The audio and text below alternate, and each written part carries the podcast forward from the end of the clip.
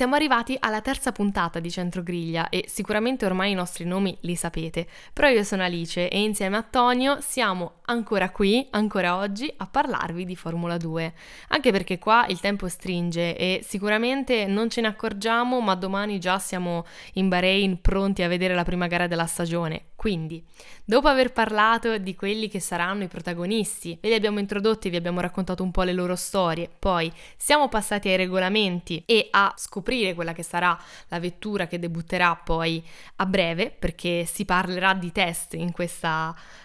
puntata e quindi parleremo di quelli che sono gli sviluppi e di cosa ci dobbiamo aspettare poi di conseguenza nel 2024, quindi ecco, c'è tanto da raccontare, Tonio. Come avrete sicuramente intuito dal titolo del terzo episodio del podcast di Centro Griglia, oggi andiamo a trattare i test di Formula 2, a cosa servono e in cosa consistono, parlandone quindi in maniera generica, per poi tornare indietro nel tempo a novembre e dicembre, quando si sono svolti i test post stagionali 2023. È a parer mio una puntata molto interessante perché sono dei test da contestualizzare. Sotto un certo punto di vista sono dei test totalmente inutili, perché siamo tutti quanti noi al corrente che le monoposto cambieranno, l'abbiamo detto nell'episodio precedente, ma allo stesso tempo sono dei test utilissimi perché ci sono tanti debuttanti e da lì poi ci attaccheremo ai numeri, come sono andati i piloti, come sono andati i piloti più attesi, il focus sarà quello e anche in questo episodio il motto sarà che la stagione di Formula 2 2024 sarà imprevedibile. Hai fatto un bel paragone, li hai descritti in maniera giusta secondo me, possono essere utili ma anche inutili. Secondo me sono utili per chi li vive in prima persona, quindi per i piloti e per i team, per capire, per adeguarsi, per lavorare appunto in vista della prossima stagione. Sono inutili per noi che li guardiamo da fuori, perché queste classifiche vanno tenute in considerazione sì, magari fino a un certo punto, ma adesso poi entriamo nel vivo dell'argomento e piano piano analizziamo tutto. Però ecco, secondo me in generale il motivo di questa puntata deve essere questo. I test sì, ci sono, ne dobbiamo parlare, però non pensiamo già che ecco la griglia poi sarà esattamente così dopo le prime qualifiche. Inoltre ricordiamo che questi non saranno uguali per tutti, ognuno ha un programma diverso, ognuno ha degli obiettivi diversi e ad esempio un Andrea Kimi Antonelli, un Durksen che vengono dalla Formula Regional dovranno fare dei lavori diversi, dovranno capire quelle monoposto, con loro il salto di categoria è molto più marcato rispetto a chi passa dalla Formula 3, cambia la potenza, cambia il peso, cambiano le gomme, le vetture metteranno molto di più sotto stress i piloti e diciamolo chiaramente non ci sorprenderebbe se qualcuno di questi uscisse molto più palestrato nel 2024. Ci sono piloti che affrontano un salto meno graduale. E in questo caso, prendendo proprio in esempio Andrea Kimi Antonelli e Joshua Durksen, che vedremo al debutto totale, diciamo, è anche una grande fortuna che ci siano delle sessioni così ben organizzate per poter provare la macchina, perché ad esempio adesso ci stiamo un po' tutti sconvolgendo perché vediamo questo grande salto soprattutto di Andrea Kimi Antonelli, ma lo scorso anno in corso d'opera, cioè a metà stagione, è arrivato Josh Mason per sostituire Brad Benavides, che ha abbandonato la categoria, direttamente dall'Euroformula, quindi da una categoria simile alla Formula Regional, e si è trovato in totale alto mare perché chiaramente una vettura diversa, una potenza diversa, un modo di approcciarsi al weekend di gara con una griglia molto competitiva e molto numerosa rispetto magari a una griglia dell'Euroformula che l'anno scorso contava 8 partecipanti, ecco. Quindi una roba proprio diversa, un cambiamento drastico, e non è riuscito a performare bene fin da subito, anzi si è trovato molto in difficoltà. Quindi per esempio per Andrea Kimi Antonelli, Durksen, ma anche gli altri ragazzi che arrivano dalla Formula 3, questo tipo di test è stato molto funzionale dal punto di vista scopriamo la vettura e capiamo come gestirla. Sono sessioni inutili ma allo stesso tempo sessioni utilissime, perché sfido chiunque ad andare per la prima volta su una macchina che ti spara ai 300 all'ora e ti fa affrontare 4 G di decelerazione, che ne so, alla prima variante a Monza, che non ha il servo sterzo. Bisogna comprendere a fondo quello che è stato per arrivare preparati l'11, il 12 e il 13 febbraio ai primi test prestagionali. Esattamente, sarà il circuito del Bahrain ad ospitarli, dato dato che sarà poi anche casa del primo weekend di gara di quest'anno, come per la Formula 1, anche per la Formula 2 e per la Formula 3, che poi arrivano in Bahrain proprio per provare le vetture. Le giornate saranno 3 e più o meno in ogni giornata i piloti riusciranno a girare per circa 6 ore concretamente. La sessione mattutina dura dalle 9 alle 12 e con il nostro fuso orario dalle 6 alle 9 in Italia, mentre quella pomeridiana dalle 14 alle 17, ovvero dalle 11 alle 14 italiane, in modo tale che i piloti si trovino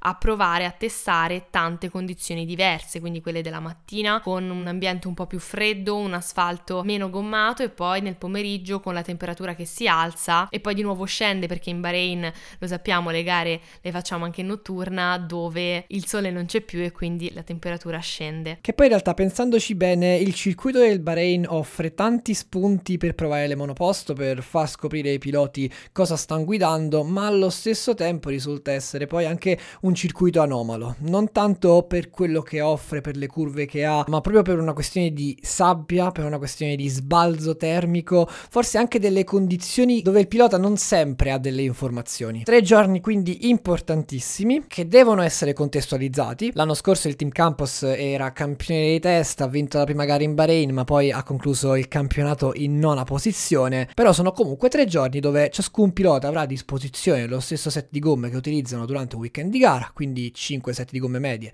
e 3 set di gomme soft, e l'obiettivo è orientare gli sviluppi, capire dove è possibile migliorare la monoposto, tutte quelle cose che sembrano banali ma che in realtà con un calendario poi fittissimo, le monoposto tutti uguali e il tempo che stringe insieme ai limiti di budget, non sono proprio scontate e non tutti possono permetterselo durante la stagione in corso d'opera, anche perché ci dobbiamo mettere nei panni dei piloti sì, ma anche degli ingegneri e dei meccanici. Arriveranno delle monoposto non totalmente nuove, però per la maggior parte nuove, e che quindi saranno da capire. Che poi, precisiamolo, non l'abbiamo proprio detto bene la scorsa volta che abbiamo parlato delle vetture. Durante la stagione non si può fare niente a livello aerodinamico, a livello di motore sulle monoposto. Magari in Formula 1 vediamo gli aggiornamenti che arrivano e che quindi vanno a influenzare la performance anche durante la stagione, mentre in Formula 2 ma anche in Formula 3 questa cosa non succede, perché la monoposto è uguale per tutti e rimane la stessa dal momento in cui la stagione inizia. Quindi i test in questo caso sono importanti per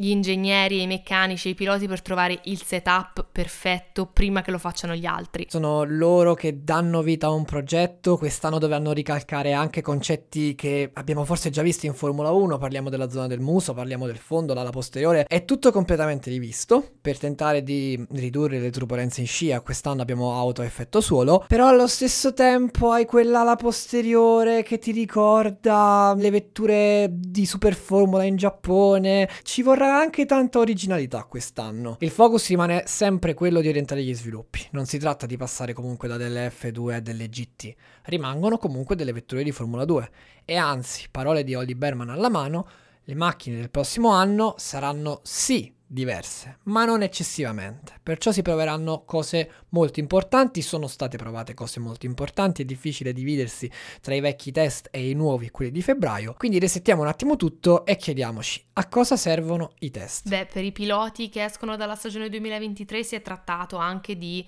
un chiudere un ciclo, di avere un'altra opportunità per prendere quello che è stata la stagione 2023 e dargli un senso a livello di sviluppo e di vettura e di performance pura tra pilota e vettura, e poi di provare anche cose nuove, perché certo la monoposto nel 2024 sarà differente, ma è comunque nata da un'evoluzione di quella che è stata usata fino ad adesso, anche perché poi durante la stagione non c'è stato tutto il tempo del mondo per sperimentare. Anche qui una differenza che possiamo vedere con la Formula 1 è che molto spesso in Formula 1 l'ultima parte di stagione viene dedicata a lavorare per l'anno dopo. In Formula 2 questa cosa non succede e questo lavoro si ritrova tutto a ridosso dei test, e in quell'unica sessione di prove libere che abbiamo detto e spiegato nell'episodio precedente. Questo comunque è in linea di massima il programma dei piloti che sono abituati alla Formula 2. Invece per i piloti che arrivano in Formula 2, qual è il loro lavoro? Si tratta comunque di un'opportunità, in questo caso seppur con le vetture vecchie,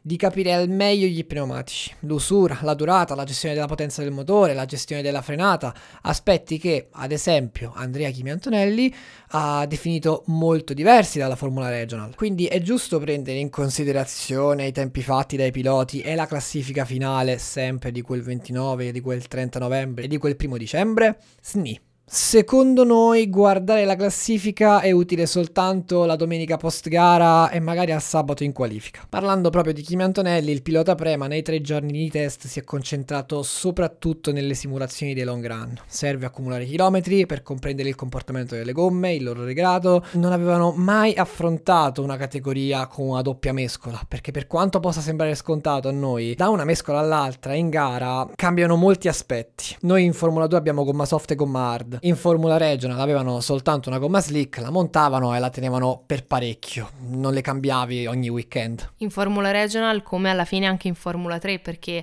il primo approccio di gomma diversa, quindi di gomma dura e di gomma morbida, che un pilota di monoposto ha è quando arriva in Formula 2, perché anche in Formula 3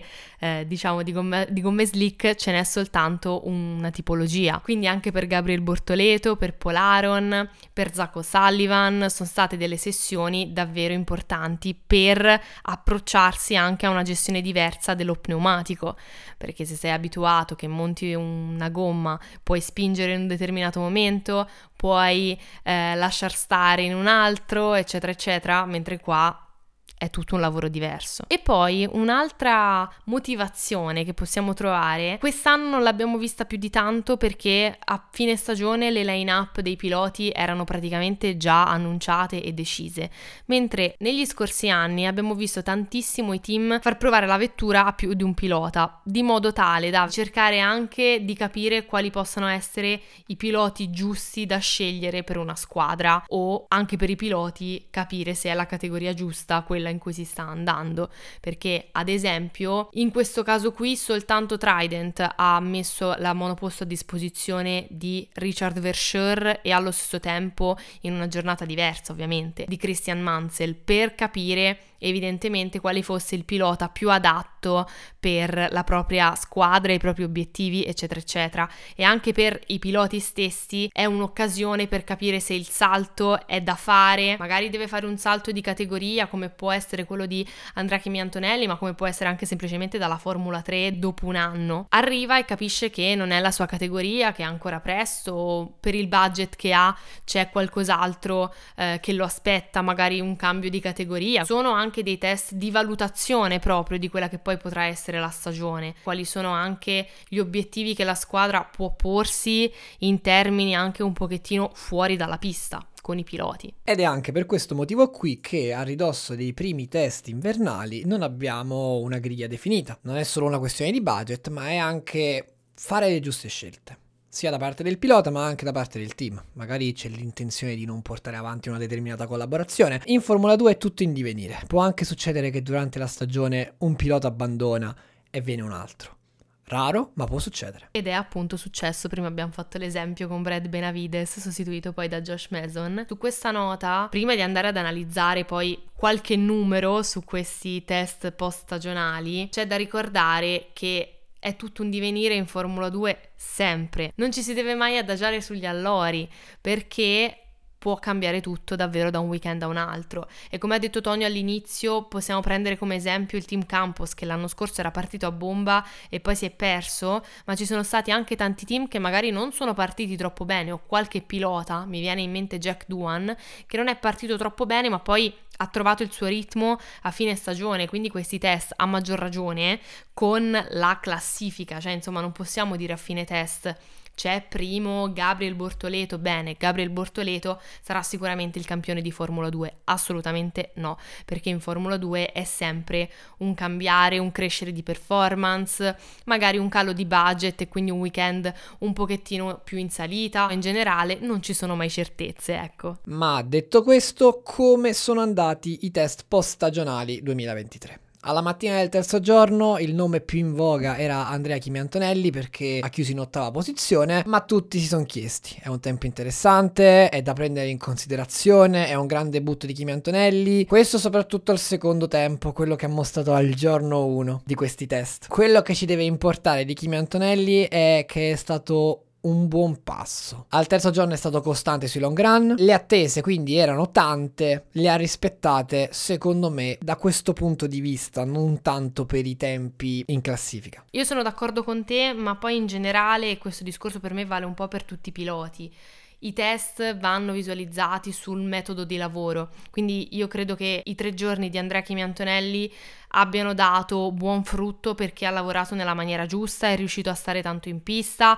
a girare tanto, ha fatto tanti giri, lui come tanti altri, e quindi di conseguenza almeno quella confidenza che gli serviva a prendere con una categoria forse un po' più grande di lui, perché lui è anche molto minuto, rispetto a tanti piloti non ha nemmeno chissà quanta esperienza, perché ci sono dei piloti che hanno fatto i test che comunque sono un po' di stagioni, ecco, che corrono in Formula 2, tipo Richard Verschoor, e che quindi ormai quella monoposto la conosceva come le sue tasche. Quindi ti dico che sì, sono stati comunque dei risultati positivi, ma sarebbero stati positivi probabilmente pure se avesse chiuso ogni sessione con l'ultimo tempo, ma comunque con magari 80 giri a fine giornata effettuati, ecco. Anche perché, diciamolo chiaramente, se avessimo visto una qualifica quei giorni, ecco, difficilmente avremmo visto Martin in 14ª posizione, difficilmente avremmo visto Kimi Antonelli in seconda posizione. Però vedere che i distacchi sono più o meno in linea ci fa ben sperare. Circa 4 decimi dal primo tempo che era in mano a Isack Hadjar, sempre al terzo giorno al mattino. Però non è l'unico che ha svolto i test, anzi, nella sessione del mattino il miglior tempo appunto è stato registrato dal francese del team Campos, che ha girato in 1.35.9, che abbiamo già conosciuto perché l'abbiamo visto in Formula 1, non so se in Messico e Abu Dhabi, non so se qualcuno di voi ha seguito quelle FP. Ma c'è anche Zane Maloney, anche lui è sceso sull'1.35.7, 2 nomi che potremmo non vedere nel 2024, ma che potremmo anche vedere nel 2024. Non è il time attack a fare il pilota in questa sessione di test qua. Come quindi si è dato enfasi al tempo di Andrea, diamo anche risalto ai tempi degli altri. C'è il primo tempo di Bortoleto nel giorno 2,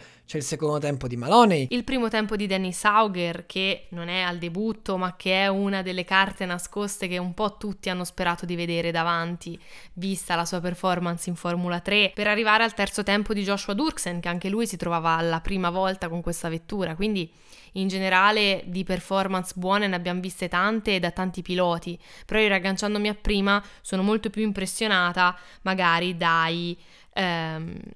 tanti giri che tanti piloti si sono portati a casa. Se non sbaglio, Gabriel Bortoleto è stato uno di quelli che ha girato di più di tutti nella terza giornata, che ha fatto 80 giri soltanto il pomeriggio. Cioè immaginatevi 80 giri in poche ore, è tantissimo. Sempre quella giornata lì Maloney è stato il primo a scendere sotto il minuto e 37, quindi nel pomeriggio del terzo giorno, con le temperature che vanno scendendo, non è scontato, per poi arrivare anche su un 36,002 millesimi. Tanta progressione per tutti i piloti. Abbiamo detto terzo tempo per Joshua Durksen, ma anche lì attenzione, per il team che guida non dovrebbe occupare quelle posizioni in teoria, parliamo di PHM. Poi magari ci sorprendono, ma sicuramente sulla carta non sono i primi favoriti. Tra l'altro, proprio per riagganciarci al discorso che questi test cercano di simulare proprio le condizioni di gara e le situazioni che poi si vedranno in gara, beh, possiamo dire che questi test post-stagionali in Bahrain hanno depennato tutte le cose nella lista, perché c'è stata anche più di una bandiera rossa in tutte e 3 le giornate, tra cui una provocata da Oliver Bearman, provocata da Polaron, quindi insomma, cioè, ci sono stati anche dei grandi colpi di scena proprio per abituare